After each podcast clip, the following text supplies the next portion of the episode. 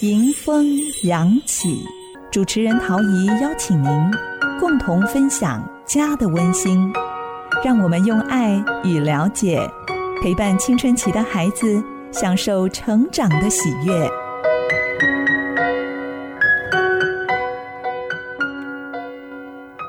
问候听众朋友，新年快乐！很开心在年假期间与您共度美好时光。在今天的《迎风扬起》节目呢，为您安排了丰富的内容。稍后“爱更有爱”单元，我们为大家邀请到国立清华大学附小附幼学前特教组罗素琴组长来到节目当中，跟我们聊一聊孩子说话的能力。第三个单元“德胜新电影情”，今天我们要特别播出毛子老师介绍的一出年轻人很喜欢的戏。透过电影，毛泽老师也提醒父母亲，我们可以怎么样走进孩子的心灵世界。在访谈当中有很多的方法，都值得我们参考啊！邀请您锁定 FM 九七点五迎风扬起的节目现场。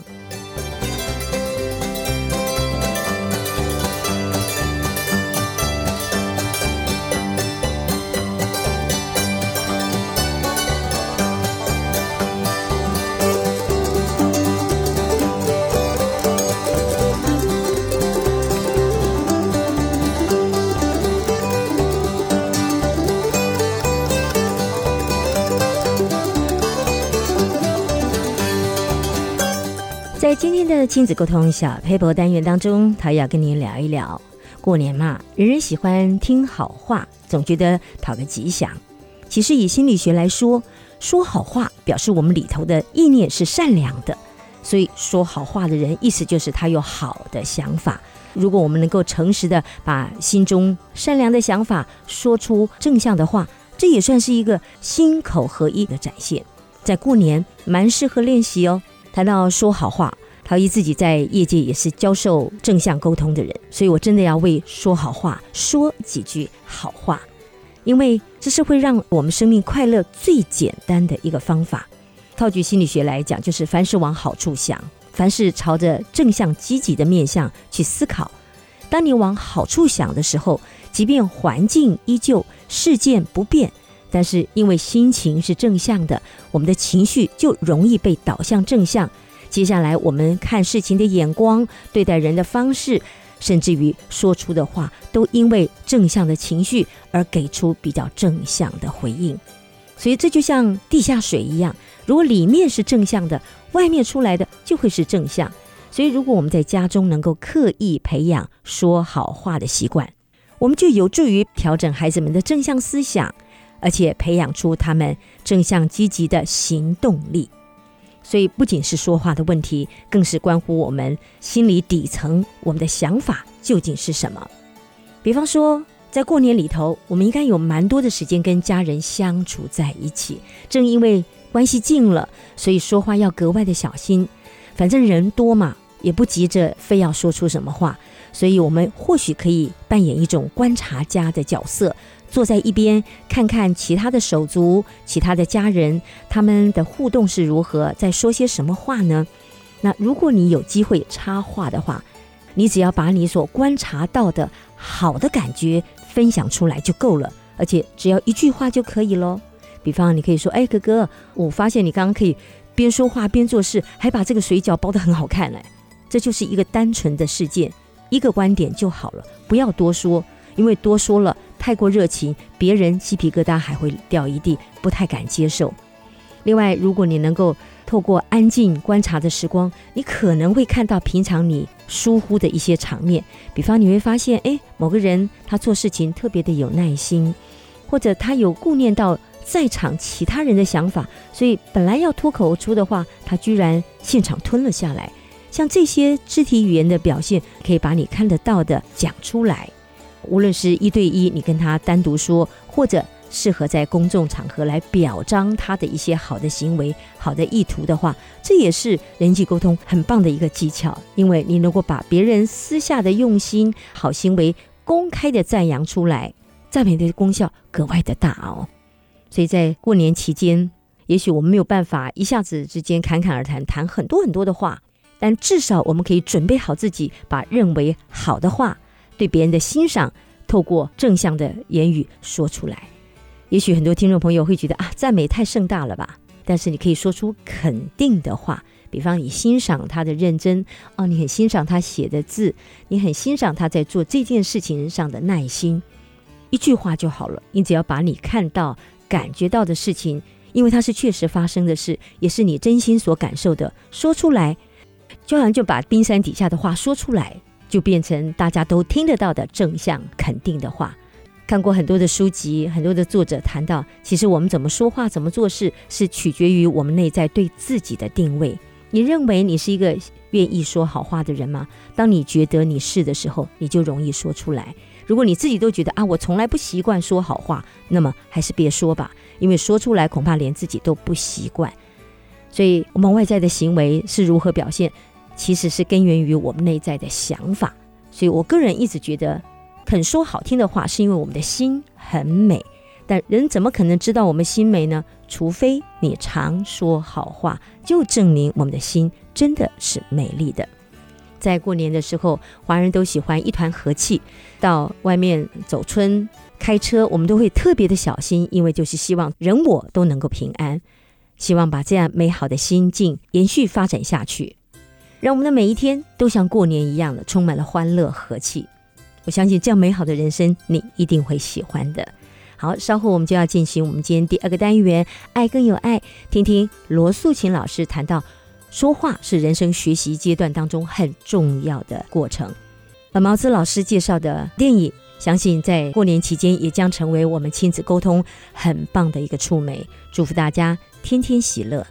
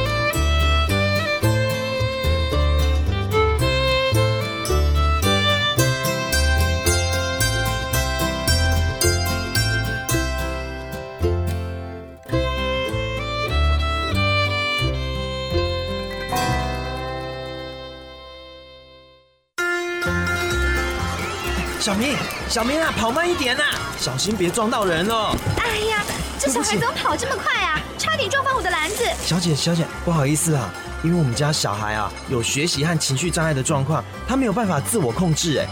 真的对不起，哎。哦，是这样啊，对不起哦，我错怪了，没关系的。来，小明，小明来，快跟阿姨说对不起。哦，我我我对不起。哎呀，先生，你也不要为难孩子啦，孩子就是有不方便的状况，我们要给他多一点爱跟包容。爱更有爱。欢迎回到 ICG FM 九七点五迎风扬起节目现场，在今天“爱更有爱”单元，再度为大家邀请到国立清华大学附小附幼学前特教组罗素琴组长来的节目当中，来跟我们谈谈特殊的一些学习状况。欢迎罗老师。桃姐好，各位 ICG 的听众朋友，大家好。上一次您在节目当中特别谈到了语言学习的一些状况，是那我们知道这个领域很广，我对们要继续探讨孩子晚说话或者发展慢的原因到底是什么，我们该如何帮助孩子？我们在讲孩子第一个环境就是家庭嘛，嗯所嗯以通常家庭的因素是很重要的。是说有时候父母照顾的太周到了，嗯孩子可能不太需要说话，我没们错家长就服务满嗯满，嗯这样孩子就没有需要主动开口。是那另外的话，就是说有时候父母是因为工作的关系，可能太长了，压缩跟孩子互动的时间，嗯或者有时候我们在讲的三 C 保姆，嗯，对，那久了之后，可能孩子就更不会说话因。为都少了人的刺激嘛。对，因为研究就讲说，因为机器有时候机器的声音听久 了哈，对人的声音就不敏感了。而且会智力下降。嗯哼，然后再来的话就是说，有些家庭当中可能我们在讲太多的方言，对语言对，它混会乱混淆，对混乱。那还有就是说，遗传部分研究就发现说，可能有一些讲话慢的，可能他爸爸妈妈也有类似的状况。嗯嗯，或者一些性别，人家在讲说，好像男生比女生有更高的一些几率。嗯，嗯好像是这样。对，嗯那还有一些发展上的问题，我想我们上一集的时候也有提过。听嗯众可以可以回到一月九号再去听一听罗老师的说法。对，那当然了，我们说每个孩子的发展可能不太一样。好、就像爱因斯坦，他以前他也是比较晚说话的哦。是是，对，但是并不妨碍他成为物理天才。只要家长提供他们丰富的一些词汇刺激的话，我想每个孩子都还是可以流畅的说话。所以家庭还是培养语孩子语言最好的地方。没那错，我们该怎么做呢？呃，那我们在讲说要营造安全感，然后有爱的这种语言环境，让孩子敢于发言。嗯哼，好、因为我们在讲说，有时候一开始孩子只是在宝宝的时候，嗯，嗯爸爸妈妈自言自语的时候，其实家长就要回应他了。哦，对对对。对所以对。人家说带小孩要痴痴呆呆、疯疯癫癫的才可以。是因为这些语音哈，跟我们讲讲眼前的一些这个情景呢，它连接起来，嗯像我们就说看到妈妈妈妈妈妈，就妈妈来了，啊哈，那这样的话，这个呃妈妈就变成有意义了嘛。是对，那当然还有说说教导孩子的时候，有时候你也可以用一些手势啦，或者带着他就说哦，你说的是这只狗狗吗？好，嗯类似是这样子。然后再来的话，我们就说要激起孩子说话的欲望，嗯鼓励他自己说出他想要的东西。那我们讲的孩子咿咿呀呀回应他的时候，家长不要觉得说啊，他那是无意义的。嗯，他也对是在学习嘛，哈。，对，其实他是在锻炼他自己发音的系统。嗯哦，哼那其实家长这时候就可以及时送上你声音的回应啊，或者一个拥抱，哎，作为鼓励。嗯哼那还有的话呢，就是我们在说利用一些语调比较明显的声音去吸引孩子的注意力。嗯哼嗯、如果他没什么反应，有时候我们就说：“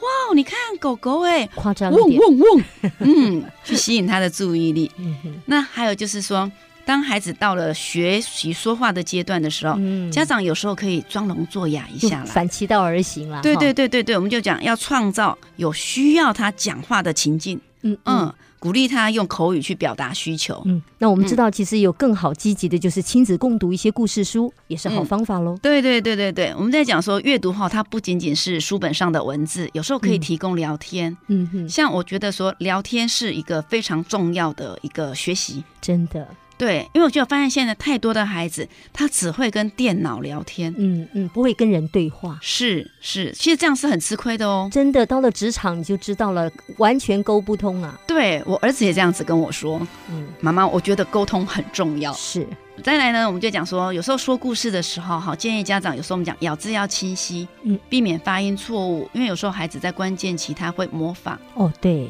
对，所以我们就说，为什么人家讲有些口音腔清楚，调，嗯对，要去留意一下下。嗯所以对比较小的小朋友的时候，有时候我们说尽量活泼生动一些啊，嗯有些肢体帮助他理解故事的内涵。那再来就是，其实每个家庭我们讲很喜欢帮孩子拍一些照片，是，对，可是很多人照片都放在电脑里面。其实有一些我觉得比较有值得意义的哈，嗯可以把它洗出来。对我们讲哦我现在对看好多小妈妈就跟回到以前了，对把照片实体照片秀出来，对对，就是我们讲作为孩子学习语言的媒介之一。嗯嗯，是，让孩子透过语言，我们在讲用故事的方法去回顾，哎，我们之前做过什么事情啊？嗯鼓励孩子自己去用聊天的方式啊，然后有时候孩子看到这些相片，可能不是那么了解的时候，嗯我们在讲用五 W 去问他，哦对，假如说，哎，这什么时候去玩的啊？嗯我们在哪里呀、还有跟谁啊谁啊呀对，为什么呢？你觉得怎么样啊？鼓励孩子用自己的语言去表达他的生活经验，他嗯是最喜欢的。所以在生活中不但是可以利用生活经验，也可以玩一些游戏，这都是刺激孩子说话很重要的一种方式。没有错，我们在讲说孩子的生活经验里面，常常去讲说哦，吃饼干、穿衣服，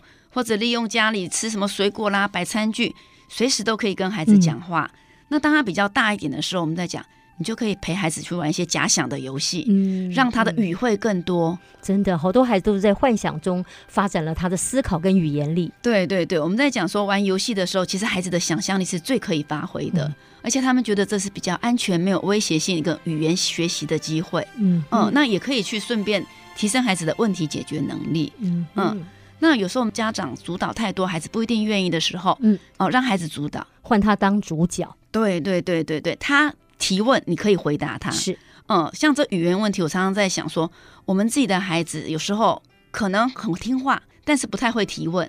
所以这个提问的技巧，我觉得也是可以去提升孩子的。好，你可以多问他你想玩什么，或者让孩子去设想。假如说他想要玩长发公主，那我们是短头发怎么办呢？嗯嗯，可以假装的东西啊，是，可能就是我们拿个毛巾当假头发啊，是啊好类似这样这样子。所以在玩耍的过程当中，我们也可以走出我们在讲说，有时候一些语言培养的迷失啦。嗯，嗯有些人会认为说，我就是要坐着，我就是可能要拿一本书教你怎么讲 话。其实我觉得可以轻轻松松的就可以培养孩子的一些语言能力。真的，不管是老师还是父母，都稍微活泼一点，有一点创意，我想对孩子学习应该很有帮助的，对不对？对对对，所以我们说家长只要善于针对自己孩子，因为我想了解孩子嗯是我们家长自己，好针对他的一些生理心理特点，嗯抓住他的兴趣。那我们有可以选择一些适当的时机啊，然后我们可以有一些技巧进行这些嗯寓教于乐的对语言学习。越是快乐的就越简单，孩子是学得越好。是，那我们在带领幼儿学习语言的时候，有哪一些事情也必须要稍微注意一下？哦，这个可能就要提醒听众，我们要循序渐进。嗯，好，那在孩子呃语言刚刚发展的初期的时候，我觉得就是说多鼓励他，而且不要嗯用太多那种命令式的，嗯你只能怎么样？那孩子只学习听听命行事而已。最好邀请，哎，你可不可以说你有什么想法？，对对对，桃姐果真是专家。啊嗯，不敢。那当孩子有语言有错误的时候，也不用马上跟他讲不对哦，你说错了。那不重要哈，对，要鼓励他。我们在讲，如果孩子他的语音不是很正确的时候，你可以用正确的再说一次，让他是仿说就可以了。嗯对，那再来的话，我们就讲，你可以采一些迂回的战术。嗯，如果比方孩子他一直没有办法，我们在讲一些嗯语唱的孩子，他没有办法去讲得很流利，嗯或者说他可能在语言记忆方面有困难的孩子，或许你可以改变一个方式。嗯，你可能教了他很多次，家长一定要冷静、冷静再冷是静。 hold 住情绪。对你可能不如就先教他，假如说用儿歌、歌谣啊，唱歌给他听啊。嗯，对，像我就曾经带过一个小朋友，我们跟他讲话，他一直没有办法学得很好，嗯但是用唱歌，他居然可以唱得很好。我我听过好多这种例子哦。对那就让他用唱的来对话嘛。是是是，所以我嗯们在讲，只要其实你用任何方法，只要孩子不排斥，你就多多的为他做吧。我觉得幼儿园真的是可以说随时随地、任何时候都可以来练习的。对，只要父母保持适度的这个耐心跟爱心，只要我们提高警觉，观察孩子的需求，我们就像一个随时在旁的老师一样，去是引领着他们嘛。对哦对，所以我们说语言能力不一定是要用教出来的，真的也是可以和小嗯朋友聊出来、玩出来的哦。嗯，真的太好了。这样说起来，虽然我们不必太急，也许有的孩子真的是他比较慢，对，就陪着他学嘛，慢慢是说。那如是果他真的有一些器官性上的问题，是那我们就呃对症下药，对也可以逐步的恢复他语言的能力，慢慢提升他的啊能提力。升他的语言能是力，哇是真的是很好的提醒。非常谢谢罗素琴老师两次在节目当中特别谈到了孩子的语言学习的状况以及发展的方式。如果听众朋友您想再一次的了解的话，可以回到一月九号跟我们今天十三号的节目合并着一起听，可以知道更加的了解孩子们语言学习的状况。非常谢谢罗老师，谢谢。听众朋友，稍后就要进行我们今天第三个单元——德胜新电影情，又有好电影要介绍给亲子共赏喽。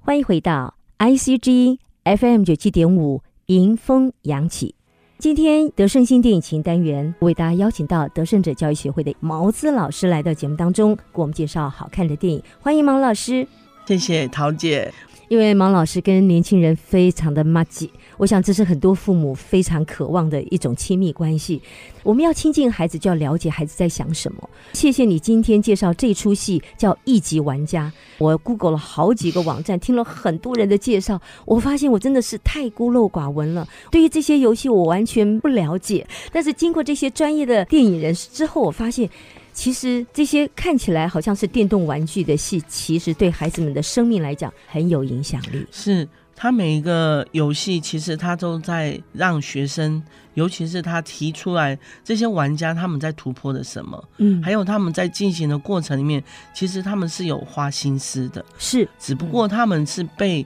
整个虚幻的事情让自己进入了那个世界，嗯而呃不愿意回到现实里。请毛泽老师帮我们介绍一级玩家，因为我知道他有其中有五个年轻的小主角，再配是合了一些电玩，所以整个的脉络还是要请毛老师帮我们介绍一下。好，这一出戏剧呢，它是透过这五个人他们对游戏的那热忱，嗯以及他们互相有不同的使命串联在一起。嗯而韦德是他们当中最主要的主角。那他自己本身在一个已经失去他父母亲的一个家庭环境里面，跟着阿姨生活着，所以他也想要逃避现实。嗯而呃其他的几位主角，他们也在现实的社会里面，他们的角色以及对自己的不满意，所以他们逃脱了现实社会。嗯，为什么这五个人会凑在一起？那背后的工程是就是韦德他发掘到了有一个游戏叫做绿洲，在这个绿洲里面背后有着一些的故事，以及这个创作者他其实要带给社会大众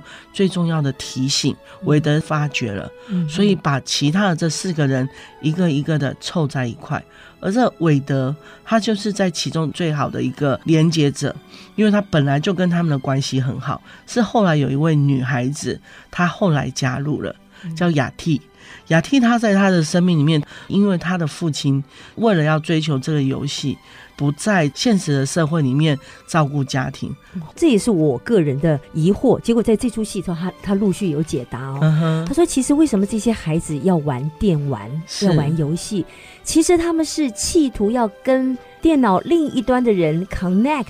联系。”这是我当初完全不能明白的啊！联系不就当面沟通就好了吗？当面沟通常常人对于情绪的处理跟用词嗯有很多的害怕，是在虚拟的世界里面，他们却能够接受，因为他们没有直接面对面。的确，我慢慢明白，怪不得这些孩子可以在虚拟世界当中玩的那么真实 了。对，而且他们可以真的传递自己想说的话，嗯他们不会觉得那样说出来的话会怎么样，他们觉得那些说出来也就过去了，但他不晓得，其实，在虚拟世界里面，这是会记录下来的。对呀，就是我我们常看一些年轻人在 FB 上，该有的不该有的资讯全部留在那，所有都真实资讯。哎呀，还好我们好像台湾治安还不错。我每次看到外国戏都是在网络上犯罪，是就是来自于你的 FB 啊这些资讯嘛。是，凡走过必留痕迹这件事情，在现在来说，科技这更明显。对比如说我们的 Line Line 哦永远删不掉然的。后现在的 IG，其实我们这些的学生们，他们想要呈现自己好的那一面，但却不知道，其实我们欠缺或不嗯甘的那一面，也成就我们现在啊。是 啊，每一步路都不是白走的，是错过才知道下一步怎么对。没错，我记得在戏剧到后来，他们一起去解决大魔王，就是那个企业家，他们想要吞吃这个游戏的这个世界的时候，他们仍然是为着利益，就是企业家他们想要当用然这来啦赚钱。是，所有的游戏不就是创造利润 吗？嗯，但这一群的学生跟这些的孩子们，他们却觉得他们在游戏的当中去消磨掉自己的那一些的无聊时间，嗯同时他们找到了他们的知己，因为他们发现，在现实的社会里面，很多的空间限制和自己的限制，他们常常不好意思踏出去和人互动，是所以像当中那个爱区是一个高手，他是修所有器材跟零件的那个高手，是韦德最重要的一个后备的一个支援者。结果她现实社会里面，她是一个送货物的邮差女子哦。嗯哦，奇好奇特，所以真实跟虚幻是不连接。对，所以在后来他们互相在现实社会里面看到彼此的时候，其实开始出现了不同的改变，是从韦德开始，嗯，他先肯定了他们。哦嗯像其中有一个小孩十一岁，他被发现了嘛，他说：“哦，十一岁不行哦，难不成我要被人家跟人家说你先射我？” 他意思就是说。你先让我离开，呃我先死了，因为我小。嗯但是韦德却马上告诉他说：“不，你是最棒的十一岁，嗯，你哦可以好会激励人哦，对，他说你是一个在这游戏当中十一岁的高手，嗯就在你这个年纪里面成为大家的帮助者。马因为上帮他定位了，对，找到他的价值。没错，就在他看不见的那个角色上面和角度上给予他正面的积极肯定，嗯那同时帮他做一个新的眼光。所以后来这一个十一岁的男孩，他在游戏里面叫小刀，嗯，嗯但另外一个他们很好的朋友叫大刀， 但他们两位都是东方人。嗯嗯，所以他们有着一样的文化，却拥有一样的一个害羞内敛的一个个性。嗯所以他们在游戏里面就成为韦德最好的团队之一。一级玩家，我想以我做父母的立场来讲，因为我们的时代不是游戏的时代，所以是看起来真的可能需要一些辅佐的一些影片帮我们。所以，可不可以请毛老师跟我们聊一聊？假如亲子共赏，爸爸妈妈应该摆着什么样的表情跟心理预备呢？嗯，我觉得在这当中，我察觉到一件事，在看电影的过程里面，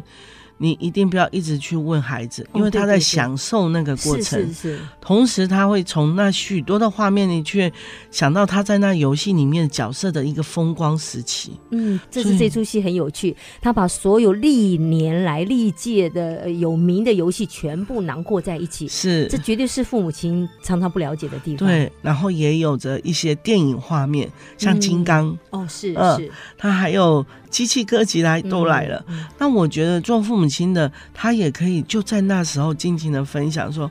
啊，我也有看过这机器人。嗯，总有几个片段有。，呃对对，然后也可以跟他们说这些的给予他们当时的时光是什么。对，就像我们听歌一样，听到那个 melody，你就想起当年的情境，是甚至心情都有。对，所以，我们对也可以借着《一级玩家》这出戏，跟孩子做一个真实的联系。对，像最近我就看到有一个上班族，他在他的脸书上 PO 了很多的那个钢弹，而且是不同年代的钢弹。嗯其实这件事情对许多的男生来说，嗯它是他们的故事跟梦想。是是，是所以当这些事情呈现在这一出戏里面，也出现过这画面。嗯所以做嗯父母亲的可以说出在那个画面里面，他心里面想的是什么，然后同时在当时他也懊悔什么。孩子们会觉得自己不是一个怪胎，是又或者是他会以为自己的想法太奇特，会被别人质疑，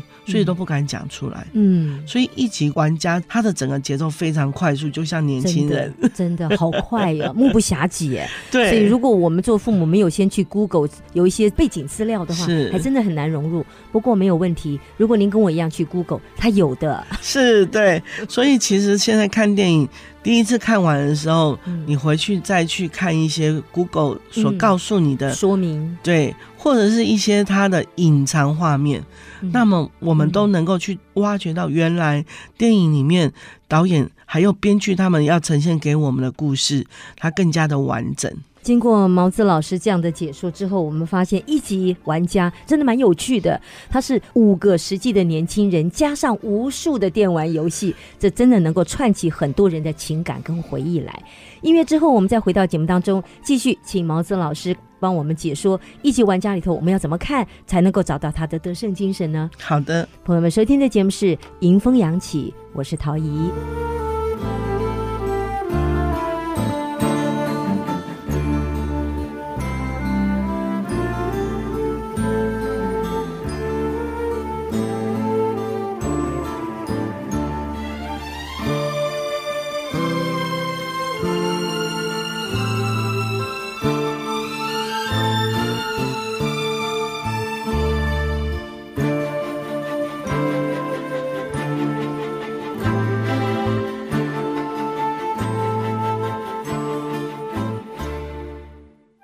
欢迎回到迎风扬起，我是陶怡。在今天德胜新电影情单元，我们为大家邀请到非常会说电影的毛子老师来的节目当中，介绍一出年轻人非常喜欢的一级玩家。毛老师，刚刚我们谈到了这个做父母亲的要做一点 homework，是才能够跟上这个电影的节奏。你是跟年轻人在一起，他们是怎么看这出戏？刚开始学生看完的时候，常常讨论的就是那当中的线上游戏，以及他们每一个在看到那个破关完之后，这个韦德他怎么样分享给其他人，他们都常常在讲起说啊，那个其实不要给谁知道比较好，哦然后让谁怎么样怎么样去突破它。嗯嗯，我就听到说，其实他们对于游戏的时候都可以说出人生的道理，真的但真耶正在现实生活里面，他们却又常常像孩子一样，需要人不断的去陪他或教导他。这就像我们读书，左脑吸收了，如果没有用右脑感知，我们就运用不出来呀、是，确实是这样。所以，当孩子们这样谈完以后，我通常就会抓住他们所说到的，嗯，好比说，他们说到说那个绿洲游戏，就是在这一出戏里面最一级玩家里面，它最终极的一个游戏。嗯它其实因为它的奖赏非常大，就是这个游戏的创作者 Holiday，他跟现实的人一样。有着平凡的生活，他把自己生活里面许多的片段放进了他的游戏里面。这就是企业家的能力嘛，哈，是他把真实的东西融入在虚幻，哦可是小朋友还不懂这个虚幻其实是很真 的，对他们也因为这些生活的片段跟自己连接以后，嗯对这个游戏就提出了他们非常多的兴嗯致，甚至投资很多的金钱。因为好玩嘛。是是，我们看了这出戏，其实我们不止得到的电玩的资讯，我们还更可以了解人性的需求。是在这当中，韦德跟这个女主角叫做雅蒂，他们在最开始碰面的那时候，是他们两个正在竞争。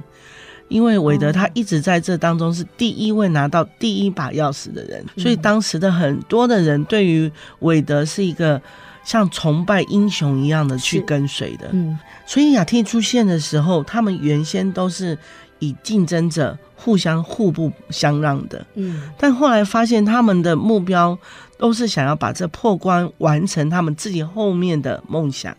像韦德，他就是想要达成他父亲给他这个韦德这个名字的那个意义，因为韦德他的那个英文名字所带出来的就是一个英雄，哦是一个世界一个伟人的是她常常在自己独自思想的时候，有一段她的阿姨跟男友跟她的冲突的时候，她就很懊悔说：“爸爸，你把我名字取得这么的漂亮，对，但我却活住的这么窝囊。”嗯，然后跟着阿姨这样子的寄居在人下。所以当韦德这样回应自己的时候，在这一出戏里面，他就开始在自己的游戏里面去找到成就感。嗯，所以学生们，或者是我们现代的孩子们，为什么在网络的世界里面，嗯他们花了更多的时间在那里？嗯因为他觉得在那里有人了解他。是，所以大家，我觉得这是个恶性循环呢、 是正的，因为在现实生活中，好像没有人去聆听他的心声，也似乎是不懂得他在想什么，于是一头钻进电脑的虚幻世界。可是对虚幻世界就像这五个小主角，是他们都有匿名，都有对伪装的身份，所以光是你要识破那个人的真面目，都要花好长一段时间。对。这个如果你搬到现实生活来，会不会比较简单一点呢、啊嗯，在我们来说，因为我们走过了，所以我们觉得失败以及现在遇到的这些结果，我们可以看待。嗯但学生当时的他们就觉得那是全部，所以当一次的失败的时候，他觉得他什么都不能再站起来一样。嗯，其实我们需要告诉他说，这一个只是过程，嗯，而且你再站起来的时候，你有新的眼光跟新嗯的看法。所以父母亲有没有可能一些管道或方式帮助孩子平衡一下现实跟虚幻，不至于说迷失在虚幻世界里头？有可能吗？以您做嗯青少年辅导来讲，我觉得这对父母亲就是一样是挑战，嗯 就像父母亲期待儿女和和他的孩子能够去成长一样，是希望他走出这虚幻，孩子们也会觉得，那爸爸妈妈，你可不可以走进来一下，啊嗯看一看？那所以走进来的方式其实有很多种，好比说观察一下你孩子最近在迷恋什么。嗯，记得这当中，你之所以知道那是迷恋，是知道他已经影响他的功课了。是，嗯所以在这件事情上，你先不要去点出迷恋这件事，是，对但是要点出说你最近喜欢的是这个。嗯所以嗯比如说，在他们碰面的时候，你可以跟他说的是你在玩的那个什么什么，你讲出那个名字，嗯那他就会觉得，哎、你懂我哎，对呀、你不外行哎，你有关注我、哎， 嗯，这不就是 I G 人家按赞的目的吗？所以这是虽然有点迂回，但以是亲情来讲是很值得的投对资嘛，哈。，是，然所后以看一级玩家也是一个开始喽。是。那一级玩家里面的这些画面是帮助我们知道原来方法可以有哪些，嗯那我们做父母亲的，要想要进入他们的世界里面，不需要真的玩所有的游戏，嗯是我们只要说出我们曾经有的经历。嗯好比说，我从来没有玩过游戏的人，我可以说我在我的运动里面嗯，就好像玩游戏那个嗯那种挑战一样，是去把它类比出来，然后让学生也知道说，哦，原来。你在你的工作上也有着像面嗯对游戏那种关关必须要面对的那样的挑战。哎，这就是个好方法 呀哈。所以父母亲第一个还是要了解孩子在玩什么，是第二个你要能够融会贯通，有类比的能力，是，才可能变成一个联系的方式。对，其实这不就是这出戏里头那个隐藏的作者 Holiday 他希望达到的结对果吗？是这个韦德他在每一次遇到关卡上面的困难的时候，他常常是回到哈雷德他的博物馆去，嗯去看他的日常，去看他曾经说过的话，哇，这原来韦德 他不只是玩游戏，他挺能够运用的，而且他会重复看。怪不得他真正的可以破关哈。，对他最后也因为是他不断回去看这些的画面，那一个博物馆机器人也给了他可以去破关的一个关键，就是他多一条命。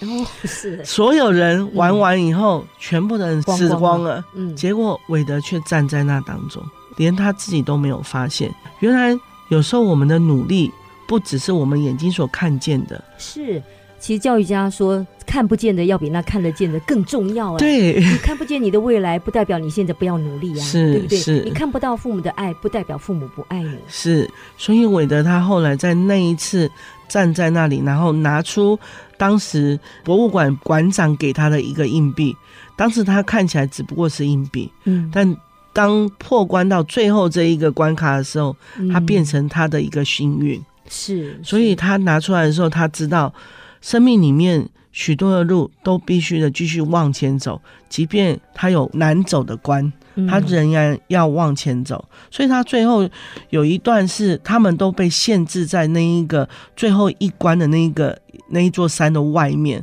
韦德他选择一件事情，是对大众呼求。他为所有跟他一样新生的这些，就是年轻人，他开始站出来跟大家说话。嗯，所以这也跟学生说，不要躲起来，是你站出来跟大家说话吧，用你自己原来的方式也可以。是，这就是 teamwork 的重是要。是，因为我们发现，现在在二十一世纪里头，没有一件事情是是可以你一个人独自完成的。对你一定要众志成城，借用许多的金头脑，对才能够省时省力，更有效益。其实连破关不也是如此吗？，对啊对啊，他们互相给彼此资讯，嗯，然后最后谁得分了，都是他们对呀、共 荣耀共享嘛。共享共荣。哇，所以其实如果我们运用得当，玩游戏并没有什么不好。是我们还反而还可以跟学生一起定定互相有的原则。你在这当中去定定的时候，你负起的责任，你就身教了。嗯，对于孩子来说，那当然他觉得我的父母都已经这样做，那是我也要往前走一步。没错，通常只要父母示好的哈，孩子也愿意跟进。是毕的竟，孩子还在成长中嘛。对啊，做父母对，的真的要有多几层的担待，是嗯因为孩子们从小就有提到说，你不是说我可以说吗？但是我说的时候，你为什么又不听呢？嗯 因为父母听不懂，是所以我们真的要更加的谦卑，跟孩子们学。就像毛老师常常听青少年，青少年就听你的话。是。 非常谢谢您今天带来这一推出一级玩家，谢谢。希望你们也喜欢。听完了毛子老师介绍一级玩家，今天节目也进行到尾声了。如果您想重听我们的节目，请随时进入 AOD 的系统，点选“迎风扬起”，就可以听到各单元的内容喽。我们下次节目中再会了。